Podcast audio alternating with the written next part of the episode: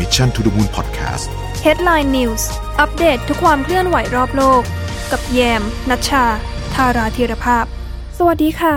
ยินดีต้อนรับเข้าสู่รายการ Headline News ประจำวันที่ 21 กันยายน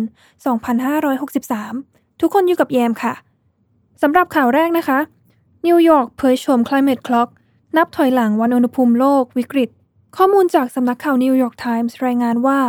กลุ่มนักรณรงค์องค์กรโลกร้อน ได้เผยโฉม Climate Clock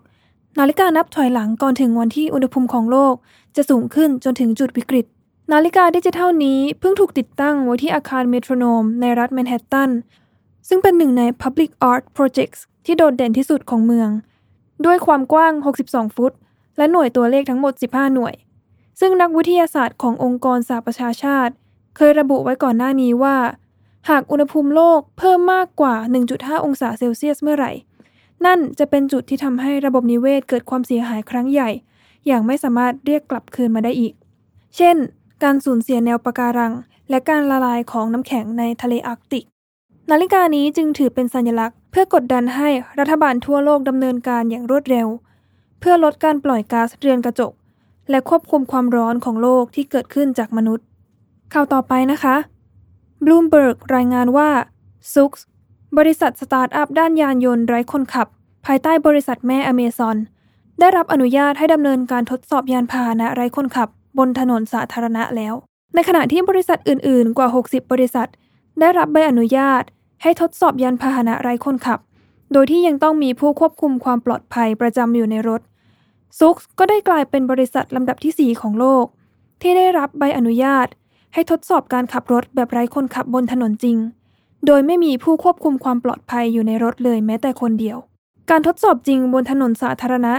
จะจัดขึ้นบริเวณเมืองซานมาเตโอ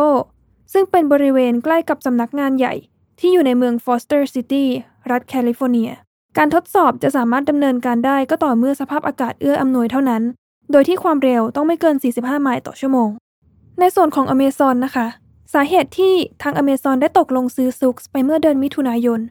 ก็เพราะต้องการสนับสนุนตลาดอีคอมเมิร์ซในการจัดส่งพัสดุอัตโนมัติ และการเรียกรถโดยสารผ่านแอปพลิเคชันนั่นเอง ข่าวที่ 3 ค่ะ CNN รายงานว่า FinCEN หรือเครือข่ายสืบสวนอาชญากรรม ทางการเงินสหรัฐ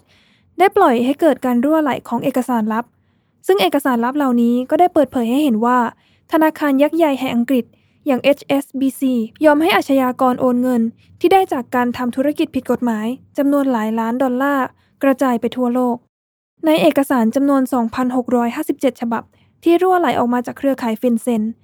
มีเอกสารที่เป็นรายงานกิจกรรมน่าสงสัยหรือ SARS มากถึง 2,100 ฉบับ โดยที่ผู้ส่งรายงาน SARS ให้กับฟินเซนนี้ก็คือธนาคารต่างๆ นี่เอง รวมแล้วจำนวนเงินที่ช่อโกงมาทั้งหมด มีมูลค่าสูงถึง 2 ล้านล้านเหรียญดอลลาร์สหรัฐ ข้อมูลซาดังกล่าว ได้รั่วไหลไปที่เว็บไซต์ BuzzFeed และมีการแชร์กันในเครือข่าย ผู้สื่อข่าวสืบสวนสอบสวนนานาชาติ หรือ ICIJ ภายหลังฟินเซนก็ได้ออกมาให้การว่า การรั่วไหลของเอกสารครั้งนี้ นอกจากจะสามารถสร้างผลกระทบต่อความมั่นคงแห่งชาติของสหรัฐได้แล้ว ยังทำให้ผู้สืบสวนตกอยู่ในความเสี่ยง และเป็นการคุกคามความปลอดภัยของคนที่แจ้งเรื่องนี้อีกด้วยค่ะ ข่าวต่อมานะคะ CNBC รายงานว่า เมื่อวันอาทิตย์ที่ผ่านมาศาลแคลิฟอร์เนียได้ระงับคำสั่งของทรัมป์ที่ต้องการให้แบนแอปพลิเคชันจีน อย่าง WeChat ใน Apple และ Google App Stores ก็เป็นเวลามาสักพักหนึ่งแล้วที่ทรัมป์ประกาศจะสั่งแบนแอปพลิเคชัน อย่าง TikTok และ WeChat โดยอ้างว่าแอปนี้เป็นภัยต่อความมั่นคงของประเทศ และเมื่อวันศุกร์ช่วงเช้าที่ผ่านมาตามเวลาท้องถิ่น กระทรวงพาณิชย์สหรัฐ ก็ได้ออกมาประกาศว่าจะแบนการทำธุรกรรมผ่านแอปพลิเคชัน TikTok และ WeChat ทั้งหมดภายในวันอาทิตย์ แต่ล่าสุดดูเหมือนว่าจะไม่เป็นอย่างนั้น เพราะทางผู้พิพากษาบีเลอร์ก็ได้ออกมาระงับคำสั่งดังกล่าวแล้ว โดยให้เหตุผลว่า การกระทำนี้นอกจากจะทำให้ผู้ใช้ตั้งคำถามในเรื่องของความเป็นธรรมแล้ว มันจะส่งผลกระทบต่อผู้ใช้ในวงกว้างอีกด้วย และข่าวสุดท้ายนะคะ CNBC รายงานว่า บริษัทสตาร์ทอัพด้านเทคโนโลยีอาหาร จากประเทศสิงคโปร์หลายแห่งกำลังพยายามผลิตอาหารจากวัตถุดิบธรรมชาติ โดยใช้เทคโนโลยีเพาะเลี้ยงเซลล์ อย่างที่รู้ว่าสิงคโปร์เป็นประเทศเล็ก ๆ ที่ต้องอาศัยการนำเข้าวัตถุดิบจากต่างประเทศมากถึง 90%ดังนั้น เมื่อเจอวิกฤตโควิด เข้าไป อาหารจึงขาดตลาด นั่นเป็นสาเหตุว่าทำไมสตาร์ทอัพด้านอาหารหลายแห่ง จึงเริ่มหันมาพัฒนาเทคโนโลยีในด้านนี้กัน และหากทำสำเร็จมันจะไม่ใช่เป็นแค่การลดต้นทุนการนำเข้าให้กับประเทศได้เท่านั้น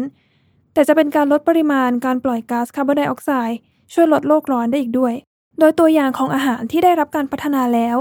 ก็คือนมสังเคราะห์จาก Turtle Tree Labs เกี๊ยวกุ้งสังเคราะห์